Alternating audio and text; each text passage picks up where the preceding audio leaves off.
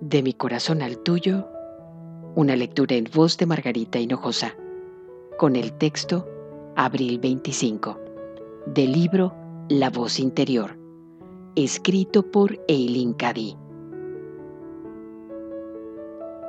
He de permitirte cometer una falta tras otra en la vida, pero cuando las reconoces y buscas mi ayuda, yo estoy siempre dispuesto a ayudarte y a mostrarte el camino.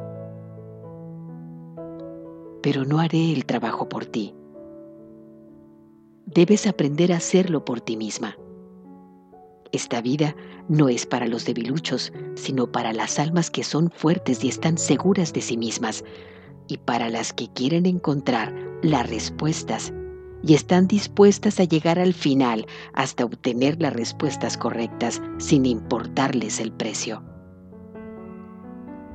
¿Tienes miedo de cometer errores? ¿Tienes miedo de adentrarte hasta donde no haces pie?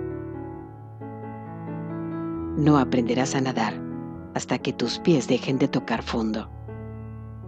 No crecerás espiritualmente hasta que te sostengas por ti misma. No temas nada y camina con absoluta fe y confianza haciendo lo que sabes que está bien e ignora toda oposición. Déjate guiar por ese conocimiento interno que procede de mí. De mi corazón al tuyo, una lectura en voz de Margarita Hinojosa.